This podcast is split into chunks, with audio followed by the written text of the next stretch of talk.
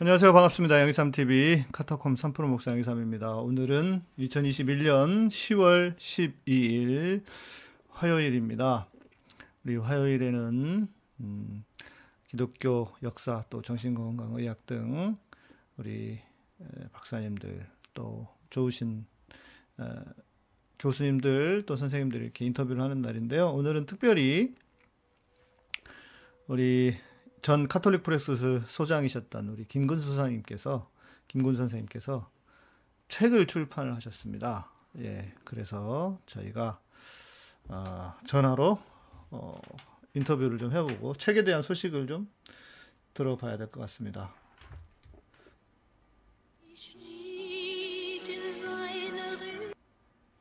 네, 안녕하세요. 네, 선생님 오랜만에 뵙습니다. 여보세요? 예, 안녕하세요. 네, 선생님 어떻게 건강하십니까? 예, 덕분에 잘 있습니다. 네, 제주도는 어떻게 오늘 비가 많이 왔다고 제가 본 것 같은데. 아, 예, 아주 가을비가 많이 왔습니다. 네. 우리 선생님께서 요즘 책을 너무 많이 내시는 것 같은데 너무라고 해도 될 정도로 책을 써주셔서 또 책을 쓰시고 또 저한테 이렇게 책을 이렇게 보내주셔가지고 제가 영광이었습니다. 이렇게. 받아주셔서 감사합니다. 그렇죠. 또 책을 열어보니까 세상에 여기에 제 이름이 쓰여 있어가지고 깜짝 놀랐습니다. 안 쓰면 안 되죠. 제가 좋아하고 존경하는 우리 양의삼 목사님이시니까. 제가 좋아하고 존경하는 거는 제가 그렇죠. 우리 평소에 우리 김근 선생님 정말 존경하고 또 저도 그래서 제주도 갈 때마다 또 선생님 뵙고 이렇게 했는데 책을 이렇게 써주셔서 제가 소개를 안 할 수가 없다 해서 우리 시청자들에게 책을 좀 소개해 보려고 합니다. 책은 이런 책입니다. 여성의 아들 예수. 네, 여성의 아들 예수. 자, 저희가 좀 먼저 빨리 진행을 해보죠. 그 제목이 왜 하필이면 여성의 아들이냐? 예를 들면 여자의 아들일 수도 있고 여인의 아들일 수도 있는데. 예, 아주 많이 고민한 주제입니다. 네. 예, 여자의 아들 할 때 느낌도 있고, 네. 또 여인의 아들 할 때 느낌이 좀 다르기도 하고. 성경에 보면 예수님은 여자여 당신의 아들이니다 이렇게 했잖아요. 그건 어차피 이제 우리말 번역이라. 네, 물론. 네. 예, 그래서 많이 고민했는데 네. 학문적인 용어로는 여성이 가장 격조 높고 네.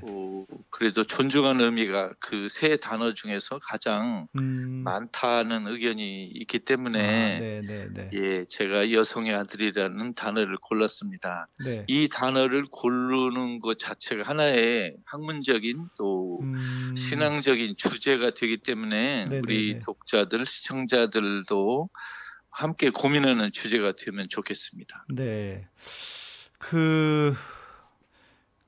실은 성경에는 없는 표현 아닙니까? 하나님의 아들, 또 인자, 사람의 아들, 이런 호칭은 있지만 여성의 아들은 성경에는 없는 호칭이에요. 그런데 예. 그 호칭으로 사람을 파악하고 알아보려는 노력은 성서뿐만이 아니고 네. 여러 문화에서도 또 우리 시대에도 마찬가지 아닙니까? 그렇죠. 우리 개인도 별명을 통해서 그 사람의 특징을 이렇게 알아채는 것도 있고. 네네.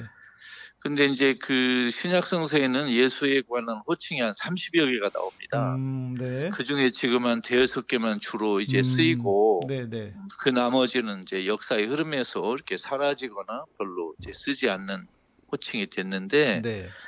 우리 시대에 맞는 호칭도 우리가 개발해서 예수에게 선사할 수도 있다고 생각합니다. 그렇네요. 예. 예를 들면 20세기 중반에 남미에서 해방신학이 나왔지 않습니까? 예. 거기에서는 성서에 없는 해방자라는 호칭을 선사했습니다. 그렇죠. 그러면 21세기 또 20세기 후반부터 또 여성의 아들, 여인의 아들, 여자의 아들, 그래서 예수의 인간성, 또 예수와 여성과의 그 긴밀한 관계를 나타내는 호칭도 필요하다. 네. 그래서 제가 요람되게 이 단어를 한번 써봤습니다. 아니, 우리 지금 댓글에 그 교수님 중에 한 분이신데 이소원 교수님이 너무너무 좋은 책이었어요. 단숨에 읽었습니다. 벌써 다 읽으셨대요. 아이고. 역시 대단합니다. 우리 시청자들의 이 수준이 보통이 아니셔가지고 참 감사하네요. 아, 자, 책을 색이 생각보다 얇은 책은 아닌데 좀 두껍긴 합니다. 그런데 책이 5장으로 나뉘어 있다. 5장으로. 그리고 뒤에는 오우, 이렇게 수많은 이 각주들이 각주가 3분의 1 정도 되는, 한 5분의 1은, 4분의 1은 되는 것 같습니다. 그런데 예수를 가르친 여성이 2장에 이렇게 있어요. 그래서 야, 예수님을 가르친 여성?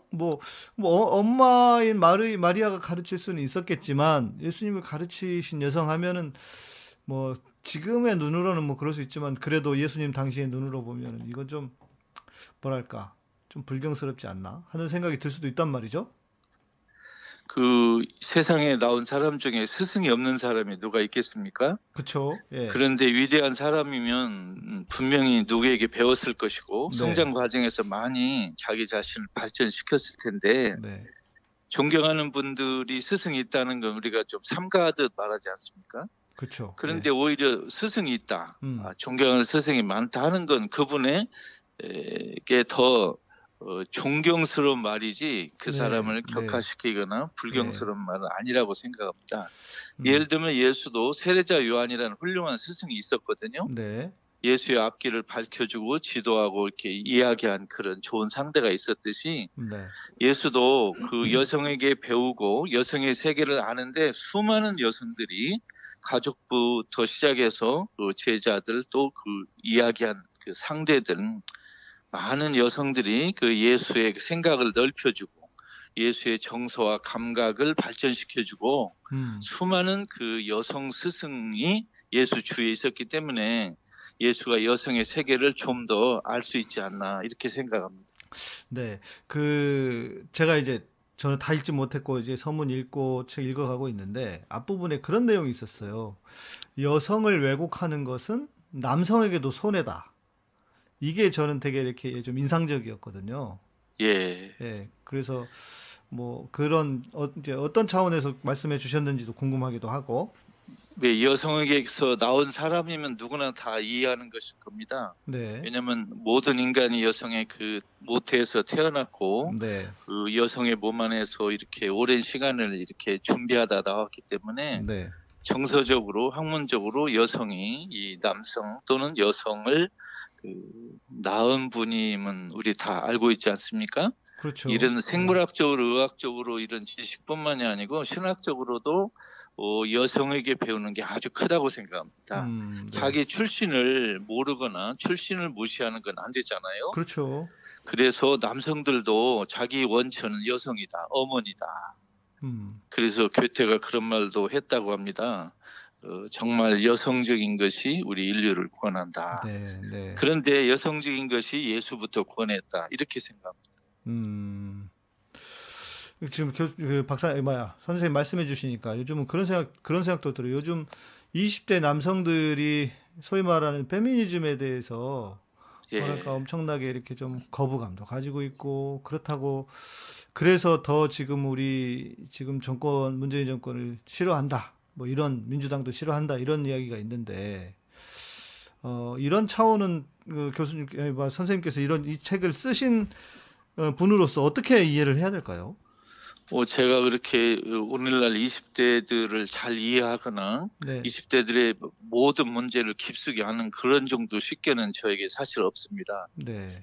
그래서 말씀드리기가 좀 조심스럽긴 하지만 네. 제가 이 책을 쓴 것은 여성학자나 그 여성사회학자 또는 여성신학자의 눈보다는 성서학자의 눈으로 그러니까 예수가 만난 여성들 또 예수의 여성 비유 또 예수를 가르친 여성 등 그 예수에 집중해서 네. 했기 때문에 이 페미니즘의 그 본격적인 논의에는 제가 좀 끼일 만한 식견이 좀 부족하고 네네.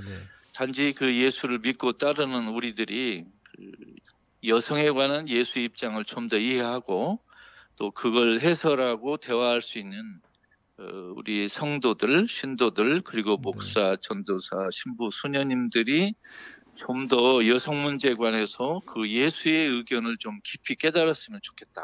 네. 그런 소박한 마음으로 사실 썼습니다. 20대들의 그 페미니즘 문제는 여러 가지 원인이 있을 것 같아요. 이 문제를 그 예수의 관점에서 다 설명하는 게 옳은지는 모르겠고, 네네. 그러나 지금 20대들도 그 건전한 의미의 그 여성학, 또 페미니즘을 잘 이해한다면, 또 그리고 현재 지금 20대 남성들이 부닥치고 있는 문제를 종합적으로 깊이 본다면, 네. 또 그 페미니즘에 대한 그 거친 태도는 좀 많이 좀 바꿀 수 있지 않을까 그렇게 생각합니다. 그 이제 이게 중요한 것 같아요. 하나님께서 우리를 남자와 여자로 창조하셨으니 그 창조의 원리대로 그렇다고 해서 뭐 성경이 쓰여진 것은 분명히 고대의 어떤 그 배경에서 좀 이렇게 그 가부장적인 어떤 그 관점이 좀 보일 때도 있지 않습니까? 그런데 예. 성경이라고 하는 것 그리고 하나님의 창조의 원리라고 하는 것은 남자와 여자를 각자의 모습대로 그리고 그것이 기능으로도 차이가 있지만 그 무엇보다 중요한 것은 서로 존중하고 서로 사랑하고 이게 핵심인데 요것만 되면 될 텐데 이제 그게 잘 안 돼서 어찌 보면 선생님께서 이제 이런 책을 또 쓰신 게 아닌가 하는 생각도 들기도 하고요. 그 남성과 여성은 이제 분리되었다기보다는 구분되는 거 아닙니까? 네네네. 몸과 마음이나 뭐 음과 양이 네. 분리되지는 않고 구분되고. 그렇네요. 중요한 말씀. 구분되지만 분리되지 않는 네. 일치하듯이 네. 각자 자기의 자존심을 인정하면서도 상대방을 존중하고 그러나 차이를 차별이나 혐오로 그 확장하지 않는 그런 태도라면 참 네. 좋을 것 같고. 근데 우리가 이렇게 말처럼 쉽지 않은 것은 우리가 이제 가부장주의 사회에서 살았고 네. 그런 언어와 관행을 마치 진리처럼 이렇게 습득했기 때문에 거기에서 계속 오차가 나오는 것 같아요. 우리 종교도 예외는 아니고 종교도 현실 사회 안에 살아가기 때문에 네. 종교 안에 있는 모든 사람 하나하나가 이미 가부장 사회에 물을 먹고 자랐기 때문에 네. 본인이 노력을 해도 가부장주의를 그렇죠. 채택하는 경우가 그렇죠. 있잖아요. 예. 이건 우리 모두가 고쳐야 될 그런 맞습니다. 생각이고 저도 예외는 아닙니다. 그런데 또 이런 측면도 있지 않습니까? 선생님. 그 못된 정치 세력들이 예. 예를 들면 전에는 이념으로 사람들을 가르고 소위 말하는 정치에서 사용하는 디바이드 앤 룰 갈라치기라는 예. 게 있지 않습니까? 예. 그런데 그것이 저 이념으로 이제 먹히지 않으니까 전에는 지역 갈등, 이념 갈등이었는데 이게 이제는 세대 갈등과 그리고 젠더 갈등으로 그 갈등을 바꾸었다. 못된 정치 세력들이 그런 예. 그런 뭐 관점도 뭐 정치적인 관점에서는 그런 얘기도 들리긴 하던데 예. 그런 측면도 없지 않아 좀 있는 것 같아서 좀 아쉽고 안타까운 것 같습니다. 우리 사회가 예. 예. 제가 그 독일에서 신학을 공부할 때 그 교수님에게 한번 호되게 혼난 적이 있어요. 네. 제가 자꾸 인간은 이렇게 독일어로 뭐 이렇게 말하니까 교수님이 저한테 이런 말씀 하시더라고요. 요셉, 저는 이제 가톨릭 신도고 세례명이 요셉이니까 저보고 네. 요셉 이렇게 부르셨는데 네. 이 세상의 인간은 단어로만 존재하지 여자 아니면 남자로 존재한다. 그러니까 그렇게 그 추상명사 인간이라는 단어를 쓰지 말고 오. 여성 또는 남성 아니면 남성과 여성 또는 여성과 남성 구체적으로 말하는 게 어떠냐. 오. 인간은 단어로만 존재하지 인간은 둘 중에 하나로 존재한다. 여성 아니면 남성이다. 물론 생물학적으로 또 예. 제3의 성을 이야기하는 그렇죠. 성전환이라든가 이런 것도 있지만 네. 일단 인간을 구체적으로 이야기하는 게 좋겠다. 남성과 여성의 그 독자성과 차이를 다 인정하면서 이야기하는 게 좋겠다. 이런 교훈을 주셨어요. 네. 우리 이서훈 교수님이 예수의 시선, 언어, 관점을 따라 여성을 바라보게 하는 예수와 상호작용하는 여성을 바라보게 하는 성서신학책이었어요. 이렇게 댓글을 주셨습니다. 자, 그러면 책 좀 더 이야기를 해보면 좋을 것 같아요. 예. 예수님이 여성에게 배웠다. 아까 말씀하셨는데 그러면 예수님은 여성에게 무엇을 배웠을까? 제가 그 예수님이 여성에게 뭘 배웠을까 이렇게 글을 쓰기 전에 네. 저는 세상에 나와서 여성이 뭘 배웠을까 이걸 먼저 생각했어요. 네네네. 그래야 제가 이해하는 그 한도 내에서 그렇죠, 그렇죠. 예수님이 여성에게 배운 걸 이제 제가 정서적으로 이해할 수 있잖아요. 그렇죠. 예. 제가 여성에게 뭘 배웠나 생각하니까 그걸 만일 글로 쓴다면 온 세상의 종이가 모자랄 것 같아요. 너무 많이 배웠어요. 하늘을 두루마리 삼고 바다를 몽골 삼아도. 예, 정말로 많은데 그걸 제가 습득하고 생활하지 못해서 안타까울 뿐이지 배운 게 너무 많아요. 네. 여성의 정서도 배우고 분별력도 배우고 애정도 배우고 고통을 이렇게 이겨내는 힘도 배우고 그래서 네. 뭐 너무 많아서 어떻게 할지 모르겠습니다. 너무 위대했어요. 만일 정말 생물학적으로도 여성이 없으면 제가 존재하지 못했지만 맞습니다. 예. 지식적으로도 신앙적으로도 여성이 없었으면 저는 뭐 아직 신학을 할 만한 그런 상황도 아니었을 것 같고 너무 많습니다. 네. 그래서 예수님이 여성이 뭘 배웠냐 한번 이렇게 판가름해 보면 예. 예수님이 이제 어머님 뱃속에 있었지 않습니까? 예. 처음에. 예. 그래서 예수님은 남을 사랑하는 것보다는 사랑받는 걸 먼저 배우신 것 같아요. 저희도 마찬가지죠. 그렇죠. 인간이라면 그렇죠. 그 과정. 예, 인간은 남을 사랑하는 걸 배운 게 아니고 사랑받는 걸 먼저 배웠어요. 그리고 그 고통보다는 사랑받는 느낌이 먼저였으니까 순서적으로. 네. 그래서 인간이 맨 처음 세상에 나와서 맨 처음 배운 게 사랑받는 것이다. 그래서 저는 인간은 사랑받는 존재다. 이걸 예수님이 맨 처음 배우신 것 같아요. 네. 어머니한테. 네. 그리고 세상에 나와서 그 어머니 또 이제 뭐 이모, 고모 뭐 이렇게 많이 있지 않습니까? 그분들에게 이제 사랑받는 경험을 했고, 그래서 인간은 사랑받는 존재다. 이걸 여성에게 예수님이 맨 먼저 배운 것 같아요. 네. 그게 없었으면 예수가 어떻게 세상에 나와가지고 이웃사랑을 얘기하고 이런 이야기를 할 수 있겠습니까? 그렇네요. 예. 예, 그래서 저는 여성은 예수에게 사랑이 무엇인가를 최초로 또 몸으로 정서로 가르쳐준 위대한 스승이다. 이렇게 표현하고 싶습니다. 네.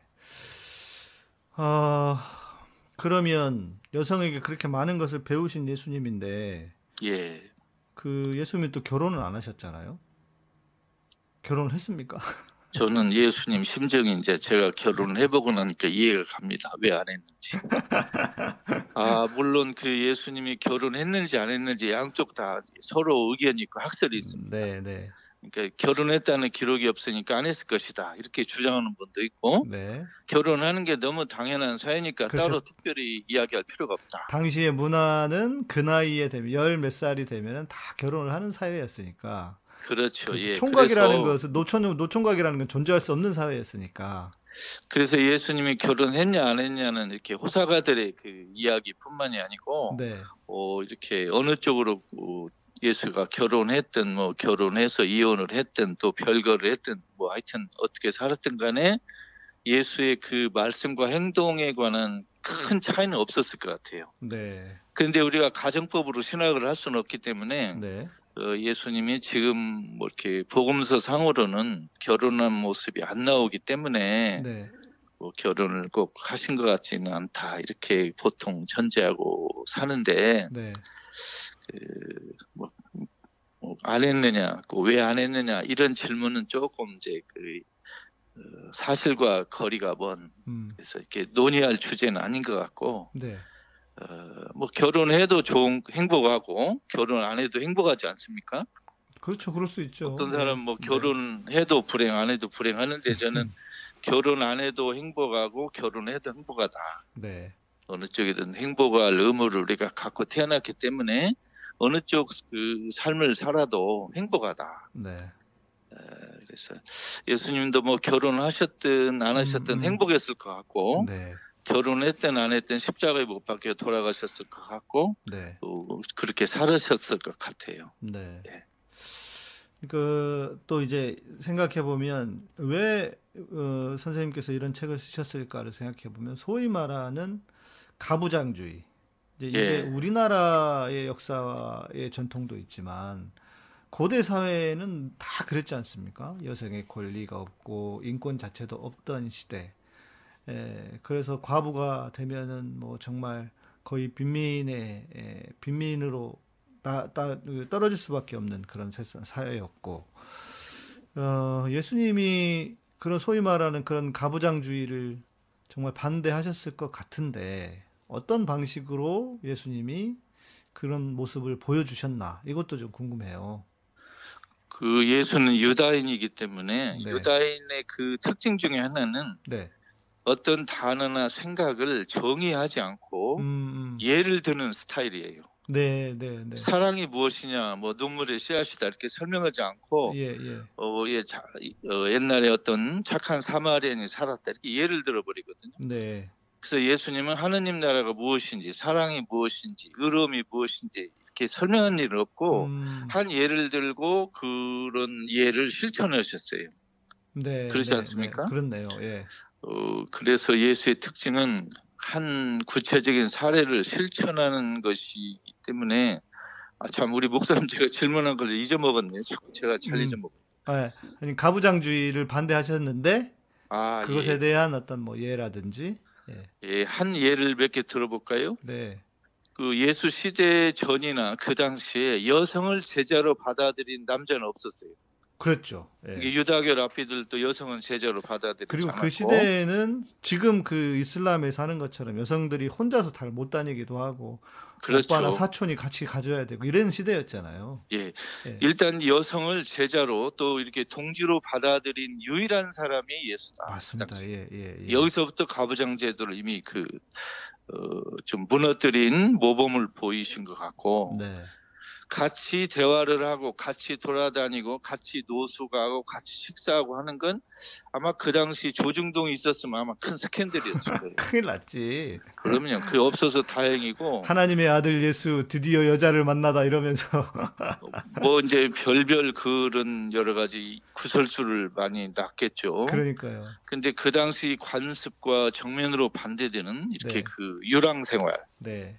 또 함께 식사하고 이렇게 그 거리에 이렇게 뭐 나무 밑에서 예를 들면 뭐 숙박을 하고 네. 뭐 이런 여러 가지 그 행태가 그 당시 굉장한 그 충격을 줬을 것 같아요. 네, 네. 그런 행동을 통해서 가부장주의의 그 고정된 면을 하나하나 무너뜨린, 확장한 네. 그런 모습이 많이 보이고, 여성하고 이렇게 1대1 대화하는 것도 그 당시에는 금지됐었어요. 그렇죠. 맞습니다. 예, 거리에서 예. 여성을 만나 이야기할 수도 없는 노릇이고 네. 또 우물가에서 누구를 만날 수도 없는 노릇이고. 그렇죠. 예. 근데 이 많은 하나하나 사례에서 그 가부장주의의 관습을 깨버렸거든요. 네, 네.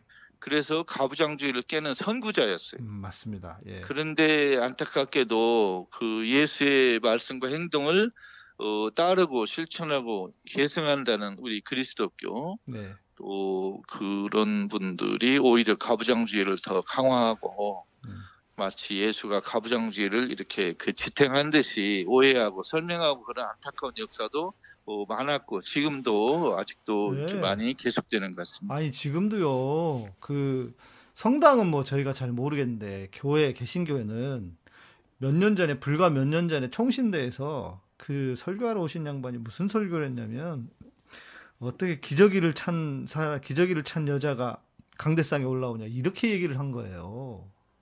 그분은 신학적으로 상당히 그 무지. 저는 무지하면 윤석열만 생각나는데 예. 그 윤석열의 그 아내는 유지잖아요. 그렇죠. 예. 뭐 유지 무지 이 커플만 생각나는데 예. 그렇게 말한 목사님은 신학적으로 무지 상태라고 생각합니다. 예, 신학적으로 윤석열과 비슷한 수준이다. 네, 네, 네. 그렇게 말할 수가 있겠네요.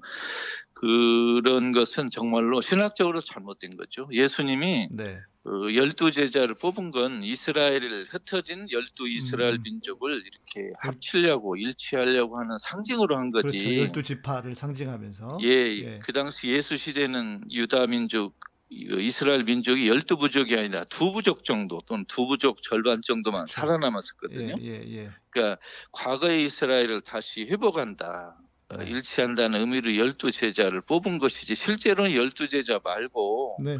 그 다른 제자도 많았어요. 뭐 실제로 그럼 왜 해필이면 남자만 네. 뽑았느냐면 그 전에 족장들이 다 남자였기 때문에 상징으로 뽑은 거지. 예. 그 예를 들면 이제 그리스도께서 여자만 뭐 신부하고 뭐 여자만 목사하고 이러려고 예수님 일부러 뽑은 건 아니거든요. 네, 네. 이걸 잘못 해석하면 안 돼요. 가부장제를 깨뜨린 예수를 갖다가 가부장제를 설립한 사람으로 이렇게 뒤집어 엎으면 안 되죠. 그건 조선일보 기자들이 하는 짓이죠. 네. 아니 그래서 그 이제 바울 서신에 보면 여자는 교회에서 잠잠하라 이런 얘기가 있잖아요. 아, 그건 이제 그 대목은 아마 바울이 쓴 것 같지 않고, 그렇죠. 예. 또 만일 바울이 썼다 하더라도 그것은 이제 그 공동체에서 여성들이 이렇게 방언도 하시고 기도도 하고 이렇게 사람들 가르치기도 하고 그런 게 많이 있었잖아요. 네, 그 당시에 네, 놀랍게도. 네, 네, 네. 이제 그 중에 일부를 말한 것이고 네. 그 여성 전체를 차별하는 발언은 아니라고 그러니까요. 생각합니다. 네. 저도 뭘 어떤 해석을 하나 들었냐면 그 초대교회에서 아주 교회에 큰 영향력을 끼치던 여성이 3명 정도가 있었는데 네. 그 사람들을 시기하면서 어찌 보면은 남자들이 좀 찌질한 쪼잔한 남자들이 그걸 시기하면서 후대에 그 기록을 집어넣었다. 뭐 이런 이야기도 있고. 아, 시기 질투는 여성보다는 남성이 더 심하잖아요.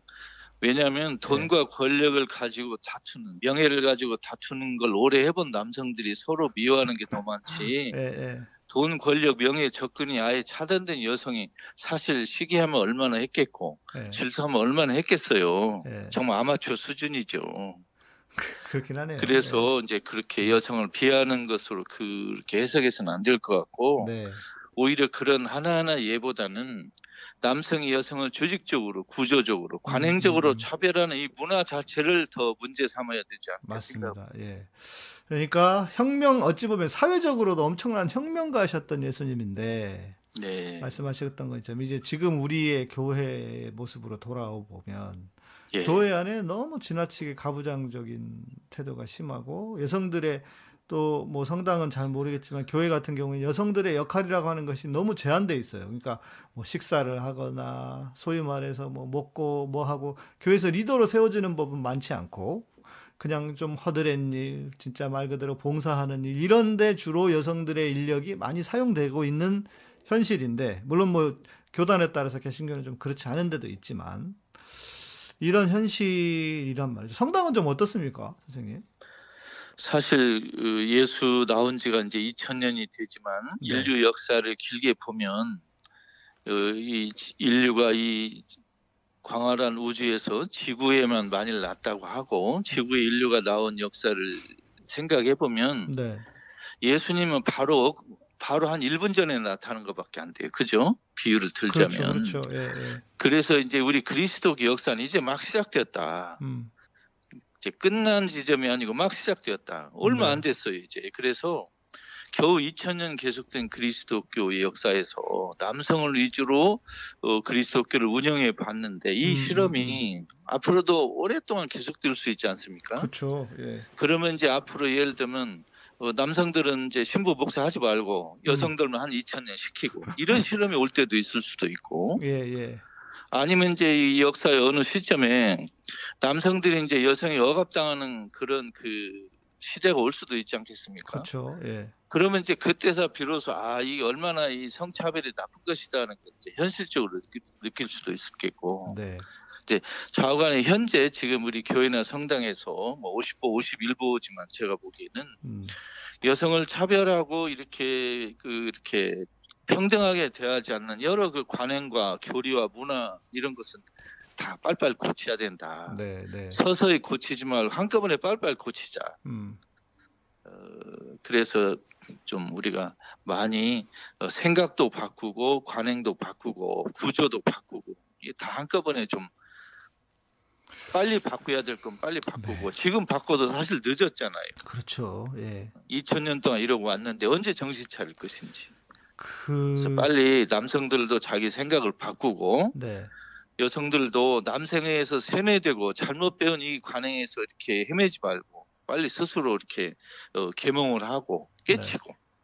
그래도 선생님 생각을 해보면 저 어렸을 때에 비해 보면은 우리 사회도 많이 바뀐 것 같기는 합니다. 사회는. 예, 그렇죠. 그런데 문제는 교회는 안 그래. 그래서 이게 좀 그 가톨릭 그 성당으로 가보면 가톨릭에는 여성 사제가 없잖아요. 예. 예. 이 종교는 뭐 우리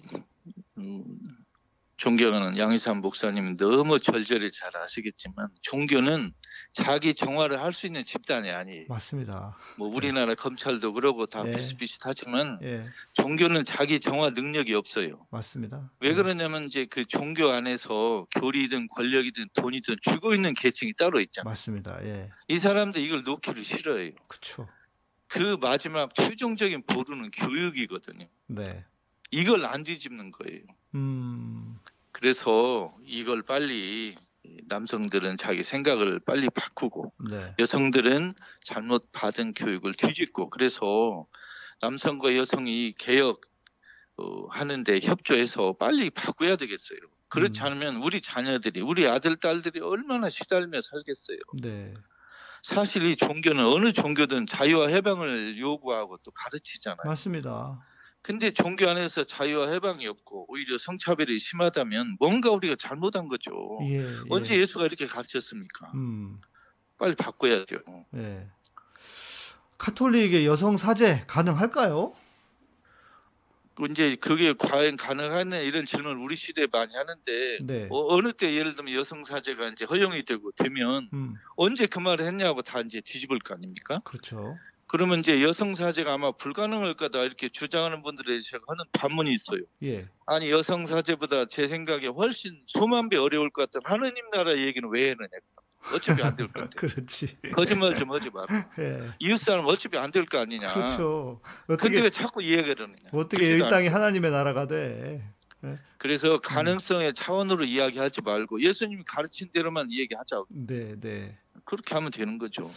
야, 근데 우리 지금 생각해 보니까 그나마 개신교는 교단도 있고 좀 진보적인 교단이 있어서 그런데 이런 주장을 하시면 카톨릭에서 아, 우리 선생님은 진짜 그 살아남기 쉽지 않으실 것 같은데 어떻게 하지?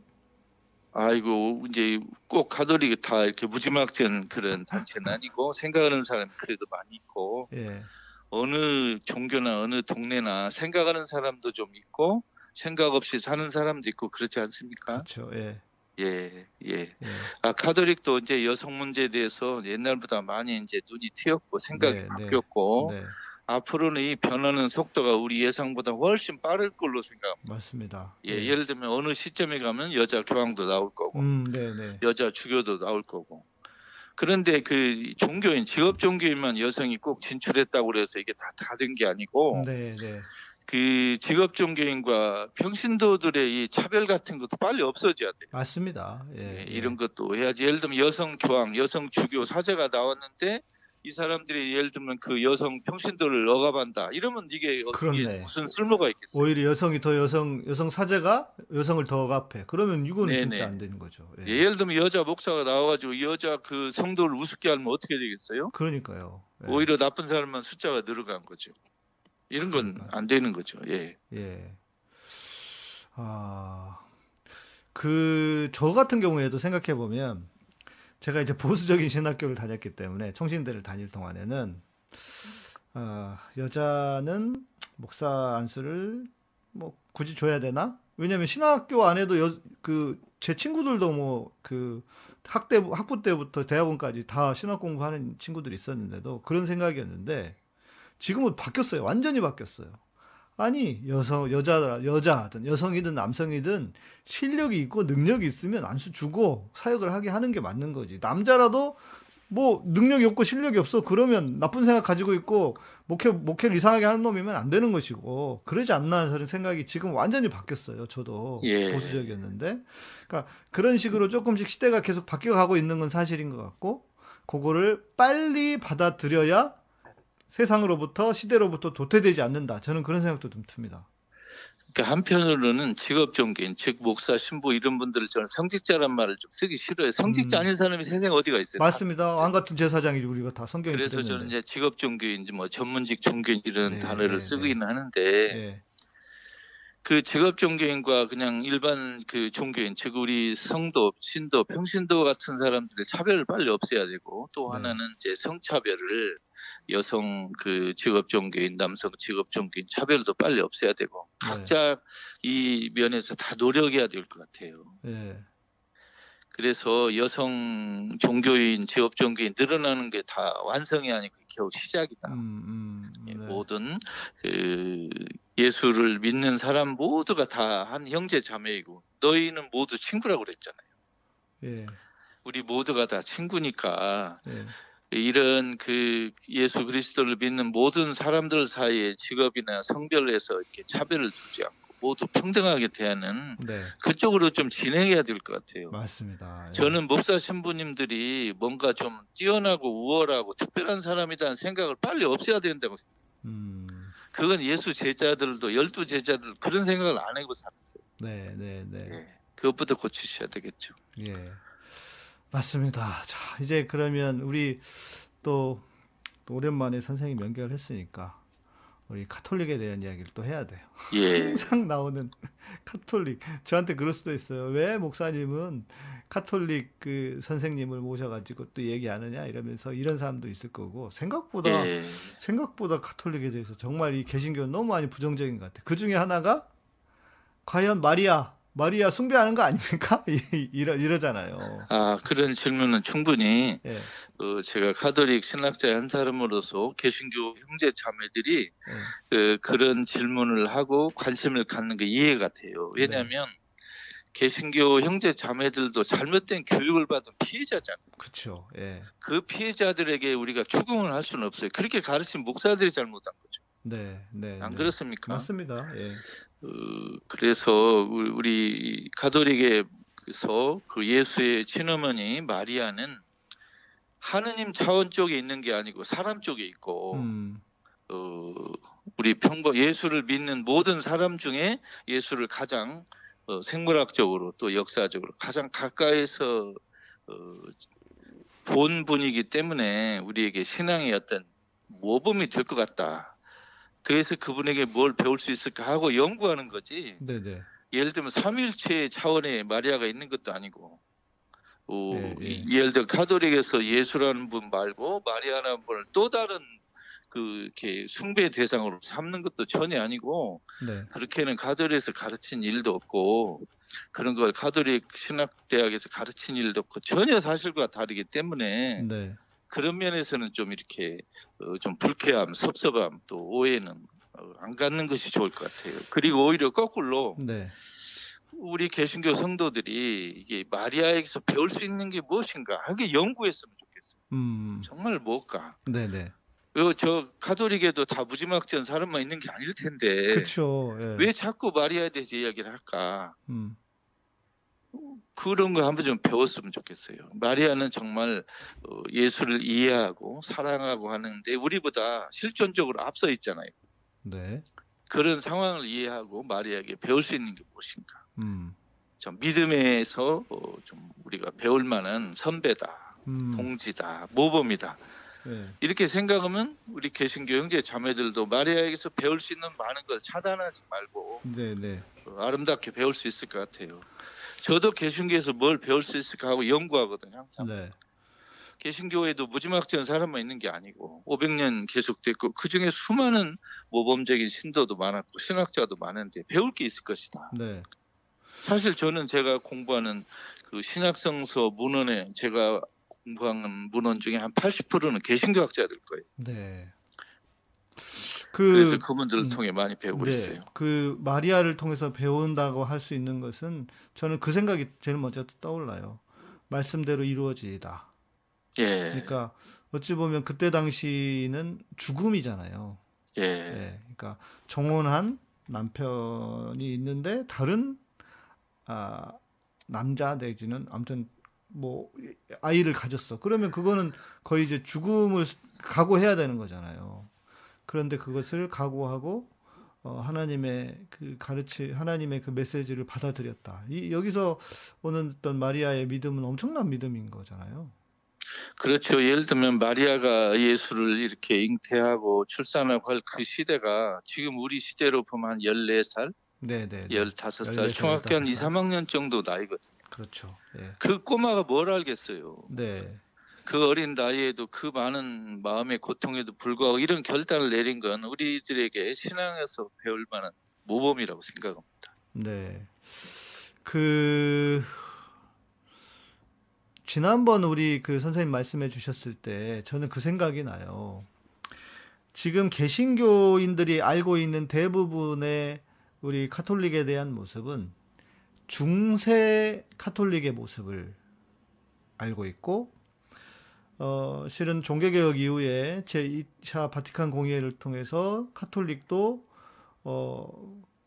소위 말하는 그 개혁이 일어났는데 그 카톨릭 교회는 전혀 모른 채로 중세 시대에 좀 이렇게 실은 뭐 우리 역사 뭐 다 알지만 부패하고 타락했던 그런 중세 교회의 모습만 가지고 우리 개신교에서는 계속 그 이야기만 하는 것 같아요. 그때 신앙. 여러 가지가 지금 겹쳐 있는 것. 하나는 예. 중세 카톨릭의 좋은 점은 안 배우고 나쁜 점만 주로 이야기한다. 그렇죠, 그렇죠. 예. 또 하나는 중세 카톨릭과 현대 카톨릭의 교리가 뒤집어진 건 아니에요. 네네네. 180도 뒤집어진 그렇겠죠. 건 아니고 예. 새롭게 해석하고 강조하는 점은 다르지만 연속성도 있어요. 네네. 그리고 이제 20세기에 와가지고 또 사회 문제 또 세상 문제에 많은 관심 가진 게 좀 확장된 것도 있고. 네네네. 그래서 그 개신교 성도들이 카톨릭의 중세와 현대를 구분할 줄도 알고 연속성도 알아야 되겠고. 네. 근데 그 정도를 가르칠 만한 목사님이 개신교에 매신해야 되겠어요. 맞아요. 맞습니다. 정말 공부한 사람 매신해야 되고. 네, 이럴 때는 네. 차라리 저 같은 카톨릭 신학자를 불러가지고 맞습니다. 강의를 들으세요, 아예. 맞습니다. 예. 그 모르는 아마추어들이 가르치지 말고 정말 그쪽 사람을 불러가지고 네. 아, 이 정도면 아, 그 자기 그 카톨릭의 이야기를 정직하게 할 줄 만한 사람이다. 이렇게 생각되는 사람을 저 말고도 많이 있으니까 불러다가 배우세요. 왜 자꾸 자기 집안 식구들 단속하느라고 없는 이야기를 하고. 네. 그 좋은 면은 이야기 안 하고 나쁜 얘기만 하는지 그건 정말 정직하지 않은 태도라고 생각해요. 맞습니다. 예를 들면 만일 카톨릭에서 어떤 신부가 카톨릭 신도들 앞에서 개신교의 나쁜 점만 계속 이야기하면 잘못된 거잖아요. 그렇죠. 정직하게 이야기하라. 네. 좋은 점 이야기하고 슬픈 점 이야기하고. 네. 그리고 종교 간에는 서로 좋은 점은 좋은 점끼리 비교하고 맞습니다. 고칠 점은 고칠 점끼리 비교해야 하는 거지. 우리의 좋은 점과 상대의 나쁜 점 이야기하면 전부 다 이게 어떻게 되겠어? 끝이 없어요. 그렇죠. 끝이 이런 건 없습니다. 바람직한 게 아니고 네. 종교 간의 대화에서 항상 지켜야 될 규칙 중에 하나가 네. 우리의 잘한 점과 상대의 잘한 점을 비교하고 우리의 약점과 상대의 약점을 비교하는 항상. 네. 그리고 이웃 종교의 좋은 점을 배우고 내 종교의 그 고칠 점은 빨리 고치고 네. 또 상대방에서 좋은 일이 생기면 나도 기뻐하고 또 상대방이 슬픈 일이 있으면 나도 아파하고. 저도 어찌 보면 예. 그 피해자 중에 한 명이었던 것 같아요. 워낙 우리가 보수적인 교단이다 보니까 뭐 우리는 카톨릭은 당연하고 다른 교단도 막 다 들이다 까요. 뭐 그냥 다 무슨 어디든지 다 무슨 뭐 거의 이단 수준으로 보기 때문에 저도 왜 굳이 저렇게까지 할까 하면서도 한편으로는 아주 보수적인 그 관점을 가지고 있었던 것 같은데 이렇게 여성들에 대한 시각이 바뀐 것처럼 저도 지금은 카톨릭에 대한 시각도 많이 바뀌었어요. 그래서 오히려 제가 그 이제 뭐 가끔씩 이 댓글로 뭐 카톨릭 비판하고 비난하고 비판이 아니지 비난이지 하는 사람들 보면 제가 그러지 마세요 얘기하는데 그러니까 너무 우리들이 그런 피해를 많이 받은 것 같아요. 예. 조금 더 역사를 길게 보면 예. 우리 개신교나 카톨릭은 일단 유다교에게 감사해야 돼요.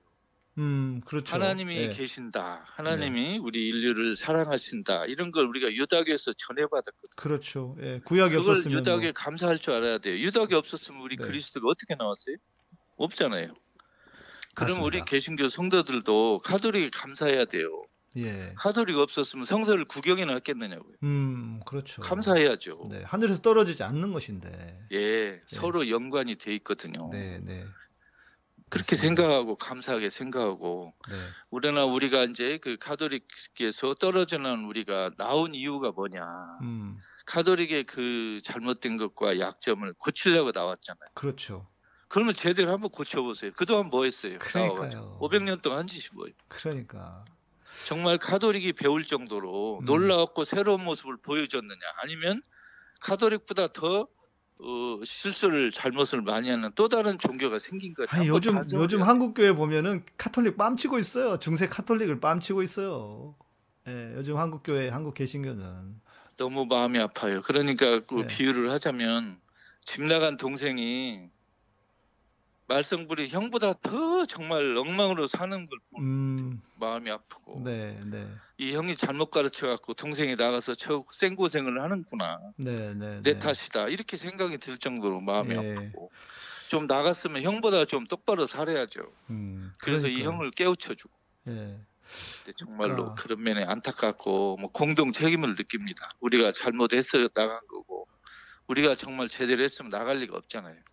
그렇죠. 우리 잘못일까요? 선생님께서 말씀해 주시니까 저도 그 생각은 못했던 것 같아요. 카톨릭에 고마워해야 된다.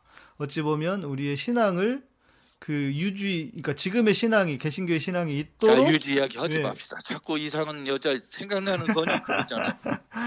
있도록 존재하도록 하게 했으니까 감사할 수 있어야 된다. 아, 진짜 그런 시각이 진짜 필요하네요. 네, 바울도 로마서에서. 네. 한편으로는 유다인 아닌 사람들이 예수 그리스도를 믿는 그 아름다움과 기쁨을 이야기했지만 한편으로는 그 유다인 아닌 그 사람들에게 하나님을 알 수 있도록 길을 열어준 그 유다 백성에게 감사하는 마음이 많이 있어요. 네. 이게 다 같이 배우셔야 돼요, 우리 진짜로. 맞습니다. 예. 자, 우리 선생님이 그동안에 쓰신 책이 제가 보니까 한두 곡이란다. 한두 개가 아니고 딱 7개밖에 안 돼요. 아니 그래도요. 7권을 쓰는 분들이 얼마나 많습니까? 별로 없잖아요. 제가 책을 보여드릴 텐데 우리 선생님의 책 소개 좀 해드리겠습니다. 교황관아. 이거는 오래전 책이죠. 제일 먼저 쓰셨던 책인 것 같다.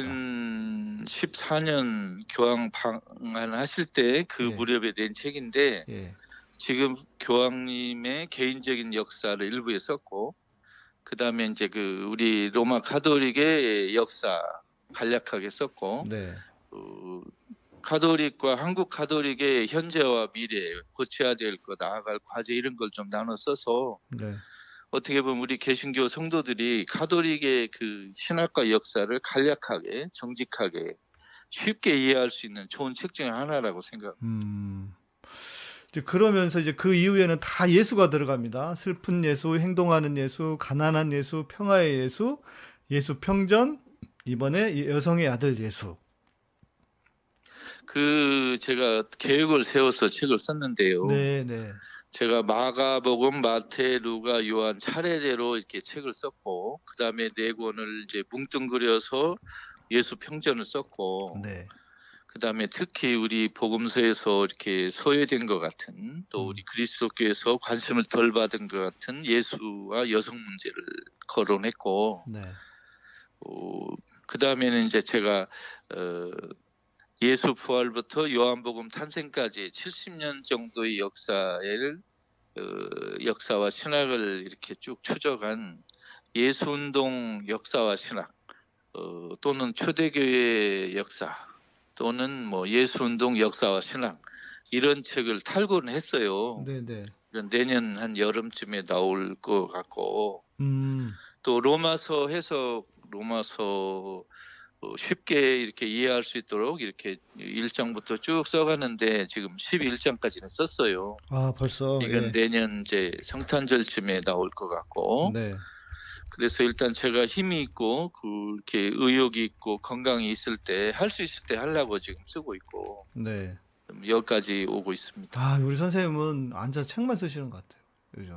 아 그런 건 아니고 제가 책 쓰는 그 습관이 있는데 첫째는 제가 좀 그 머리가 나빠요. 우둔하고 우리 목사님 아시지만 그래서 성실해야 되잖아요. 그래서 제가 하루에 그냥 한 원고지 200자 원고지 10매 정도를 꾸준히 쓰는 습관이 있어요. 이야, 대단하십니다. 뭐 집중적으로 뭐 이렇게 쓰는 게 아니고 매일 한 2-3시간씩 이렇게 한 원고지 10매 정도. 그래서 그런 속담도 있지 않습니까? 인내는 쓰고 열매는 달다. 그래서 원고지 열매는 아주 달아요. 그래서 그 속담을 배워가지고 이렇게 조금씩 쓰고 있습니다. 대단하시네요. 아 참. 아니 저는 책을 좀 쓰다가 한 번은 팔렸는데 한 번 안 팔리니까 에이 내가 무슨 봉사하는 사람도 아니고 하면서 저는 쓰다 말았거든요. 그리고 제가 우리 목사님도 책을 쓰시면 좋을 것 같고, 책을 쓰는 건 결국 나가 공부하는 거고, 맞습니다. 제가 아는 걸 이제 남에게 나눠주는 거잖아요. 네네. 책을 쓰는 건 우리 그리스도교 성도들은 이게 나눔, 복음의 씨앗을 뿌린다 이렇게 소박한 생각을 하면 그냥 쓸 수 있을 것 같아요. 예. 예수님이 가장 후회하는 것 중에 하나가 뭔지 아십니까? 책을 안 쓰셨다는 거? 책을 안 쓴 거예요. 예. 예. 뭐 예수님 시대에는 문자보다 언어가 더, 말이 더 중요한 시대였잖아요. 아, 예, 그러긴 하죠. 예. 예. 그런데 왜 열두 제자들이 예수의 어록을 쓰지 않았는가? 그것도 많이 궁금해요, 사실. 네, 네. 그러니까 예수님이 쓰지 말라고 그런 거 아닐까요? 그런 건 아닌 것 같고, 예. 이렇게 예수님이나 제자들이 세상 끝날이 곧 올 것 같은 생각으로 사는 분들이라, 네네. 그런 기록을 남기는 게 의미가 있겠느냐 하는 그런 풍조가 있었던 거예요. 네, 네. 그렇죠. 그분들이 만일 세상이 뭐 만년, 2만년 계속된다 하면 아마 예수 생전에도 누가 받아가지고 이렇게 기록도 하고 메모도 했겠죠. 그렇죠. 예. 돌아가신 이후에도 빨리 이렇게 뭘 쓰고 그런데 세상 종말이 금방 온다고. 맞아요, 맞아요. 임박한 종말론이었으니까. 예. 그 기록의 그 중요성을 그때는 좀 예. 그런 것 같아요. 자, 이제 그. 선생님 우리 그 항상 제 선생님 그 뵈면 기억나는 게 그거야. 제가 우리 이 개신교 큰일 났다고 그러면 저한테 하셨던 말씀이 목사님 저랑 내기합시다. 카톨릭이 먼저 망하나 개신교가 먼저 망하나 그 말이 생각나는데. 예. 야, 이 종교라고 하는 것이 이제 세상의 천덕꾸러기가 돼버렸습니다. 아, 너무 슬프죠. 예. 예. 아니 그래도 여전히 이미지로는 카톨릭은 그래도 이게 있고 개신교는 뭐 안 그래도 안 좋았는데 저 정광훈이 저 미꾸라지 한 마리가 나와가지고 작살을 내버렸단 말이에요. 교회를. 그 비교하기가 참 난감한데 그 네. 왜냐하면 서로 좋은 걸 서로 이렇게 보아야 되니까. 근데 아무래도 이제 카톨릭은 개신교보다 역사가 4배나 오래됐기 때문에 네네네. 범죄의 역사도 4배는 들 거 아니에요. 범죄의 역사. 그리고 이제 그 지금 개신교도 좋은 네. 일 많이 하잖아요. 그런데 좋은 일은 세상에 알려지지 않고 예. 또 좋은 일 하는 사람은 자기를 내세우기를 싫어하는 경향도 그렇죠. 있기 보통 때문에 그렇습니까? 예. 많은 좋은 일을 이렇게 계속 조직적으로 이렇게 보이지 않게 계속 해왔는데 네네네. 그게 사람들에게 안 알려지거나 인정이 안 되는 측면도 있고 예. 또 이게 부정적인 그 사례는 빨리 매스컴에 올라가기도 하고 사람들이 기억을 쉽게 하는 경향이 있어서 그런 면도 있을 거예요. 저는 개신교가 정말로 좋은 일을 많이 했다고 생각이 지금도 많이 하고 있잖아요. 네네네. 그래서 개신교 성도들은 이렇게 일부의 일탈 행위에 너무 이렇게 주눅들지 마시고 네. 그동안 꾸준히 해온 이 좋은 일을 많이 계속 하셨으면 좋겠어요. 네. 용기를 잃지 말고. 예. 그건 카톨릭도 비슷해요. 아. 숨어서 좋은 일 하는 사람 얼마나 많아요. 그렇죠. 용기를 예. 가지고 우리 스스로에게 자부심을 가지고 만일 지금 우리가 국민들에게 시민들에게 많이 따가운 눈총을 받고 있다면 그 원인이 무엇인가를 반성해서 빨리 고치면 돼요. 맞아요. 예. 예. 근데 선생님 저는 교회가 이게 무슨 세상의 희망이라고 교회가 세상을 바꾼다고 아이고 제가 해보니까 교회도 못 바꿔가지고 한 10년 해보니까 전 실은 거의 포기 상태고요. 아이고 내가 차라리 시민사회에서 시민사회에서 좀 같이 해야 되겠다. 오히려 그래서 거기서 일을 좀 열심히 좀 하고 있는 상황입니다. 차라리 우리 양 목사님 현재 걷는 그 길은 네. 어떻게 보면 정말 바울처럼 새로운 길을 개척하고 걷는 좋은 모범이라고 생각되고 아마 예수님이 우리 시대에 왔으면 우리 양의삼 목사님 스타일로 이렇게 걸을 것 같아요. 아이고 너무 극찬이시고요. 뭐 교회 성당을 세워가지고 목회하고 이런 것보다는 우리 네. 양 목사님 길 쪽으로 가까이 오고 만일 예수가 지금 한국 땅에 왔으면 저는 이재명 선거운동 한다고 다닐 거라고 생각이 들어요. 왜냐하면 아니, 그게 너무 중요하니까. 아니 최근에도요 제가 페이스북에서 옛날에 우리 그 팟캐스트 시절에 들었던 청취자가 또 예. 댓글을 남겼어. 목사님 옛날 목사님이 그리워요. 요즘 왜 이렇게 정치 얘기만 하세요 하면서 그렇게 써가지고 아주 부정적으로 썼더라고요. 그래가지고 아니 양 목사님이 옛날에는 정신을 못 차리다가 이제 차린 거잖아요. 아니 옛날에도 그러니까 실은 지금 길이 올바르고 저는. 그러니까. 네. 네. 예. 옛날에도 아니, 그렇긴 정치를 했는데 안 하는 목사는 목사가 아닌 거죠. 그러니까. 올바른 의미의 정치입니다. 올바른 의미. 예.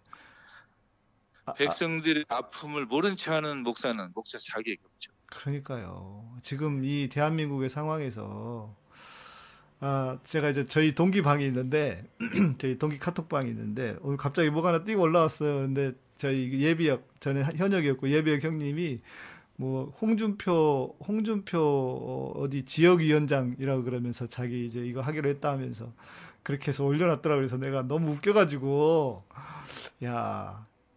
그래서 저는 그 얘기를 했어요. 나는 정치를 하고 싶은 사람이 아니라 세상이 하나님의 나라가 되는데 목사로서 조금이라도 역할을 하고 싶은 것뿐인 거지. 저는 진짜 정치할 생각은 없거든요. 근데 제가 이런 것을 정치를 하고 싶어서 한다고 생각을 하나 봐요.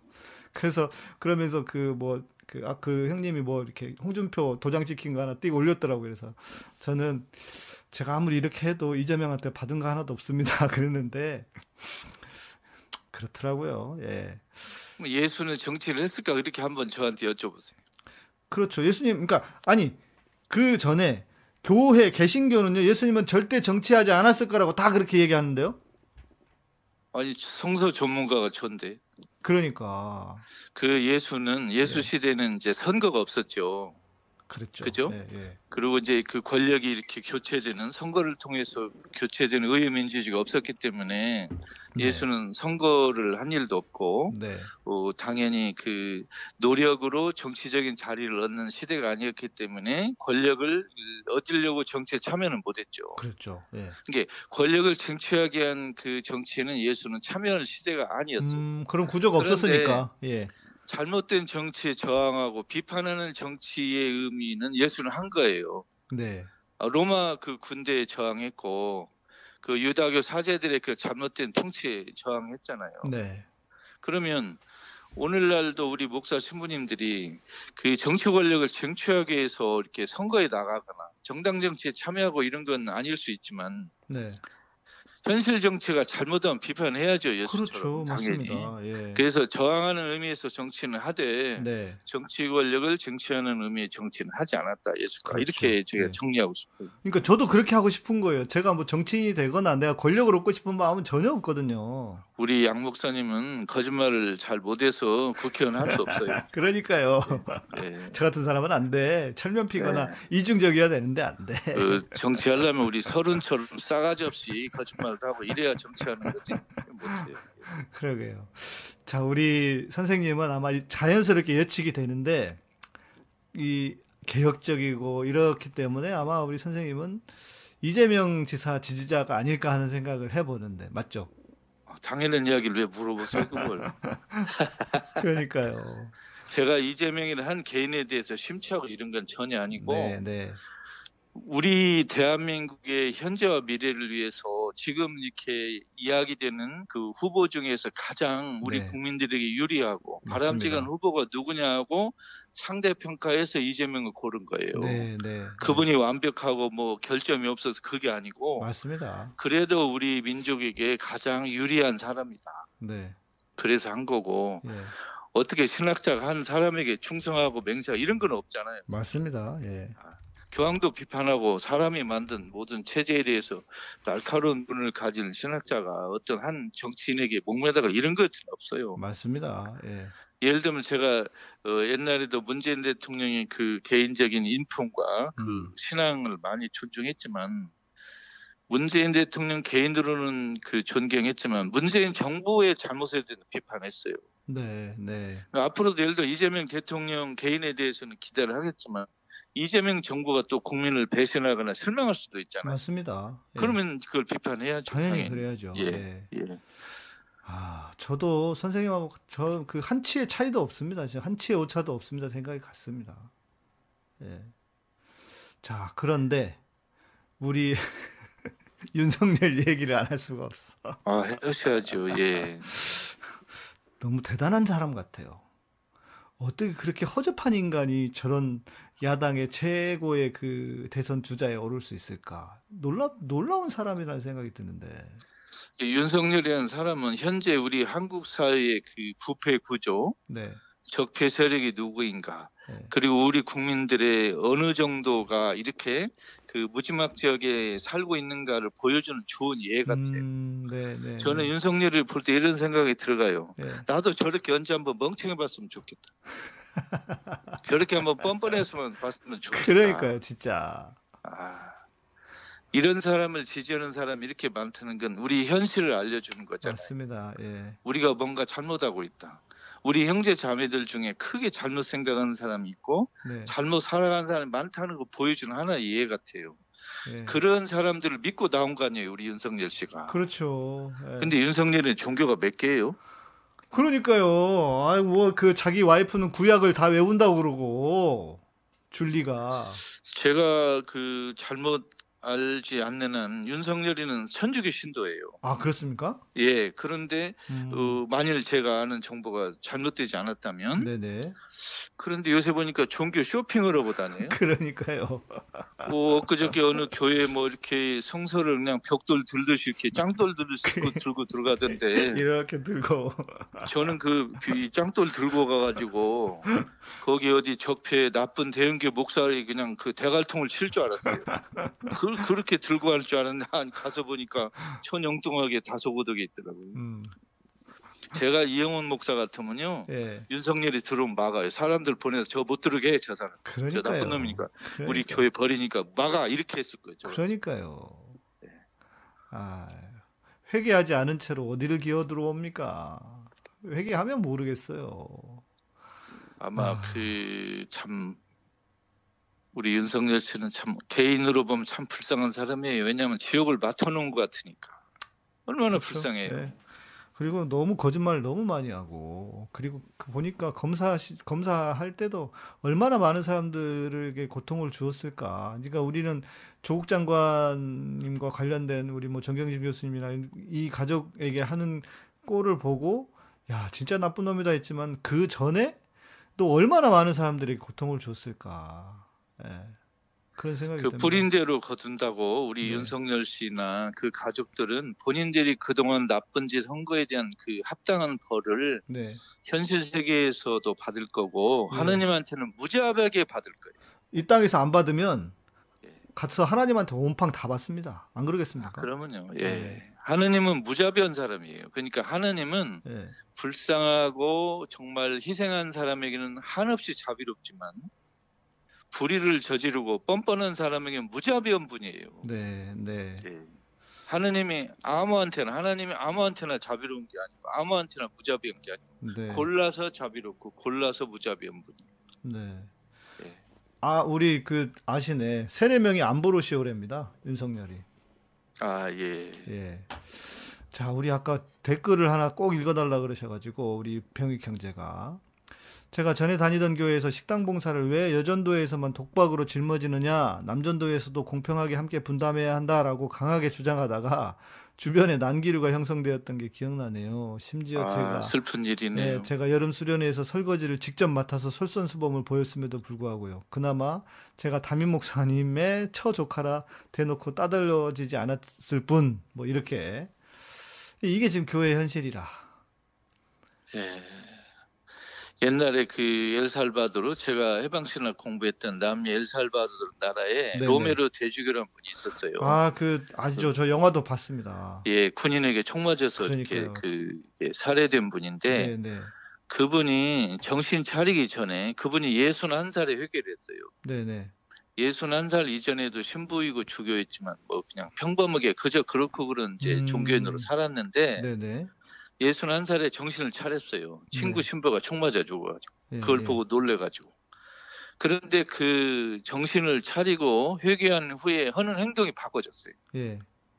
어디 가서 밥을 이렇게 얻어먹으면 꼭 주방에 가가지고 그 음식을 차려준 그 자매에게 꼭 감사 인사를 했어요. 평소에 이런 태도가 없었어요. 네. 그냥 먹고 나간 거예요. 네. 그런데 정신 차리고 나니까 세상이 달리 보이는 거죠. 네, 네. 그러니까 우리가 우리 목사 신부나 우리도 정신을 차리면 제대로 세상을 보면 여성을 대하는 태도가 바꿔져요. 물론 저도 과거에도 지금도 많은 잘못을 범했지만 네. 특히 여성에 관한 그 태도에서 많은 오차가 있었지만 그걸 고치고 바꾸는 데는 정말 빨리 해야 될 것 같아요. 예. 네. 자, 우리 선생님께서 그래서 이 책 쓰셨습니다. 여성의 아들 예수.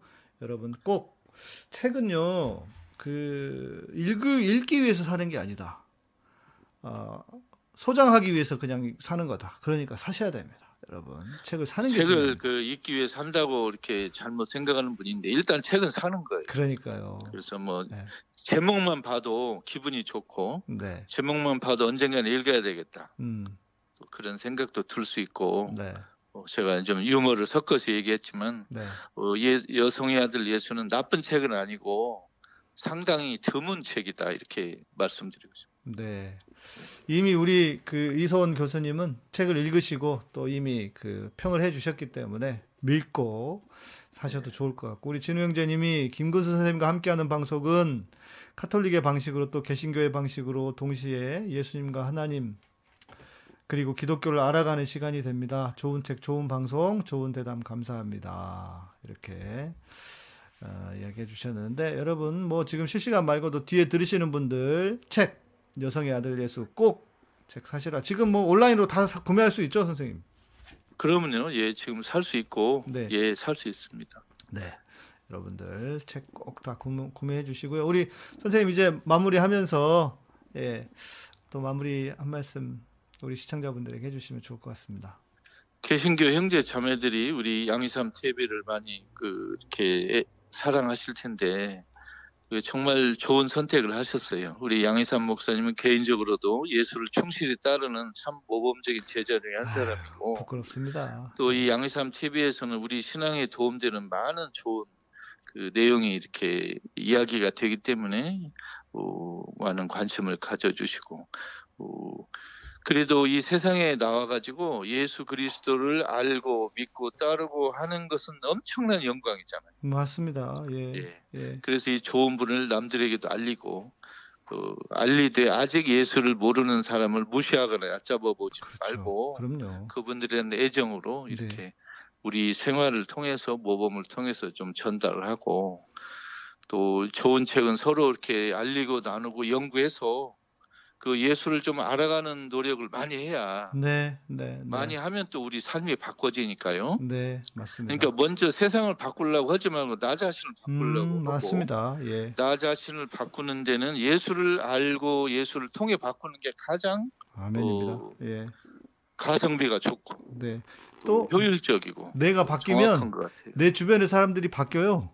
그러면요. 그러면서 세상이 바뀌는 거다. 예. 예. 저도 그 중에 한 명인 것 같고요. 네. 우리 댓글로 우리 권력의 그림님께서 저도 꼭 사서 보겠습니다. 이렇게 써주셨는데 댓글로 우리 책 사실 분들 댓글로 좀 써주시면 좋겠습니다. 책 사시겠다. 그 작정 구입, 작정 구매라고 작정 헌금도 하는데. 작정 구매 한번 해주시고 지금 거기다 이름 쓴 분들에게 제가 책을 한 권씩 드릴까 하는 유혹이 생겨다가 지금 포기했습니다. 예. 아니 좀 구매하시라고. 예. 참고문헌 보시면 기절초풍합니다. 그러니까요. 이 뒤에 참고문헌 그 각주만 지금 한 4분의 1이 돼요. 와 정말. 그건 이제 전문적으로 신학을 공부하는 네. 분들에게 도움을 주려고 이렇게 한 거고요. 네. 예. 네. 아, 제가 실은 지난 그 번에 제주도 가서 한 달 가까이 좀 생활을 하려다가 예. 가자마자 다쳐버려가지고 선생님 연락도 못 드리고 그러고 있다가 야 이거 갑자기 이 팔에 크게 문제가 생겼다 해가지고 뭐 그래서 부랴부랴 올라왔었거든요. 그래서 제가 제대로 인사도 못 드리고 왔었는데 지금 어떻습니까? 지금은 뭐 통증이 조금씩 있습니다. 예. 예. 또 병원 가봐야 돼요. 나중에 또 한 3, 4개월 뒤에 여기 핀 빼는 수술을 다시 해야 된다고 해서요. 아이고. 예. 그게 좀 걱정이고 뭐 시간이 지나면 조금씩 나아지고 있는 것 같습니다. 우리 그레이스님, 서정화님 책 사서 꼭 책 사서 보시겠다고 하셔서. 네. 아이고 감사합니다. 아, 복 받으실 거예요. 예. 진짜. 고맙습니다. 선생님 오늘도 우리 함께 해주셔서 감사드리고요. 저는 또 다음 시간에 뵙고 또 선생님 모시고 말씀 듣도록 하겠습니다. 감사합니다. 예, 감사합니다. 네, 고맙습니다. 네, 여러분 우리 선생님 모시고 이렇게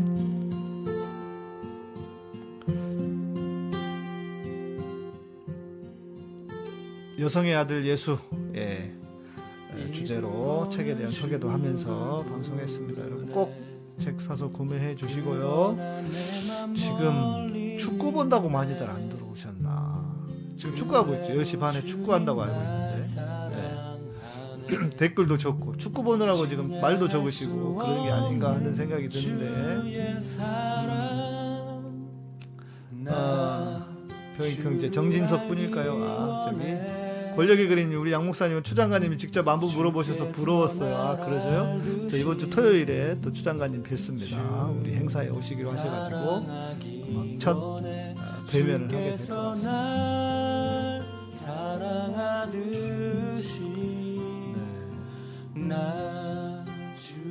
혹시 실시간으로 듣지 못하신 분들도 오늘 방송 다시 들으시면서 우리 선생님은 정말 뭐라고 해야 될까,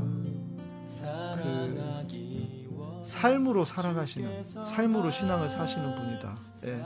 저를 뭐 되게 칭찬해 주셨는데 저는 정말 너무 선생님에 비하면 너무 부끄럽고요.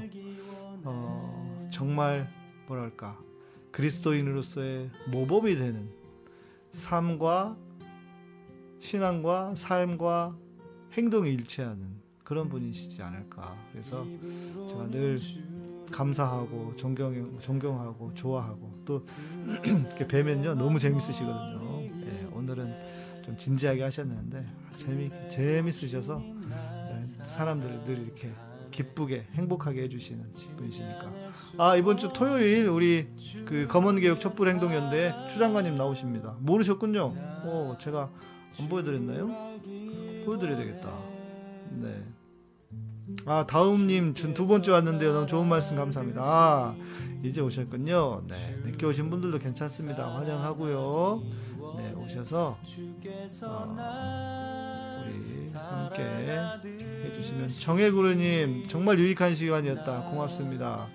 우리 요거 한번 보여드릴게요. 포스터인데 이게 1차 거다. 1차 거는 저장을 하는데 제 내일 내일이라고 보여드리도록 하겠습니다. 저희 다음님, 네, 고맙습니다. 책 꼭 구입하시겠다고. 1차 했고, 2차 때 우리 김진애 의원님이랑 추미애 장관님 출연하셔서 토크 콘서트처럼 또 진행하시니까요. 여러분 유튜브로 또 줌으로 많이 참여해 주시기 바랍니다. 정혜구루님도 두 번째시라고요? 그러시군요. 고맙습니다. 네, 자주 뵈면 좋겠습니다. 정치 시즌이라 정치 얘기가 아주 민감합니다. 그러나 우린 또 신학인들이고 크리스찬들이니까 우리가 먼저 단단해져야 돼요. 그리고 또 싸울 때 싸우더라도 그래서 우리의 신앙의 근육을 좀 잘 키워야 된다. 그러면 좋을 것 같습니다. 우리 정혜구루님께서 주님의 마음이 시원하셨을 것 같아요. 그런 우리들이 되었으면 좋겠습니다. 네. 네, 우리 진우 형제님이 맞아요. 공부한 것, 아는 것, 익힌 것, 살아내는 것이 모두가 다 다른 것 같아요. 진짜 지식인의 삶이 무언지 김근수 선생님 통해 배우는 것 같습니다. 정말 그렇게 사시는 분이셔서 정말 존경스럽고 또 그런 분이 아닌가 싶습니다. 네, 오늘 방송 여기서 마치고요. 우리 양의삼TV 후원사인 마이보험체크 여러분 무료 상담 꼭 전화 한 번씩 해보시고요. 또 우리 엘리오틴 관련해서도 건강 회복을 위해서 필요하신 분들 연락해 보시고 또 그렇게 해주시면 좋겠습니다. 네, 김근 선생님과 자주 방송해 주세요. 그렇게 할까요? 선생님 뭐 해주실 말씀이 너무 많으실 거예요. 좋습니다. 고맙습니다. 오늘 방송은 여기까지 마무리하고요. 카타콤은 여러분의 멤버십과 후원, 슈퍼챗으로 운영됩니다. 네, 구독, 좋아요, 알람 설정 해주시고요. 저희는 항상 이런 좋은 방송, 좋은 컨텐츠로 여러분 찾아뵙겠습니다. 평안한 밤 되시고 저는 내일 밤 10시에 뵙도록 하겠습니다.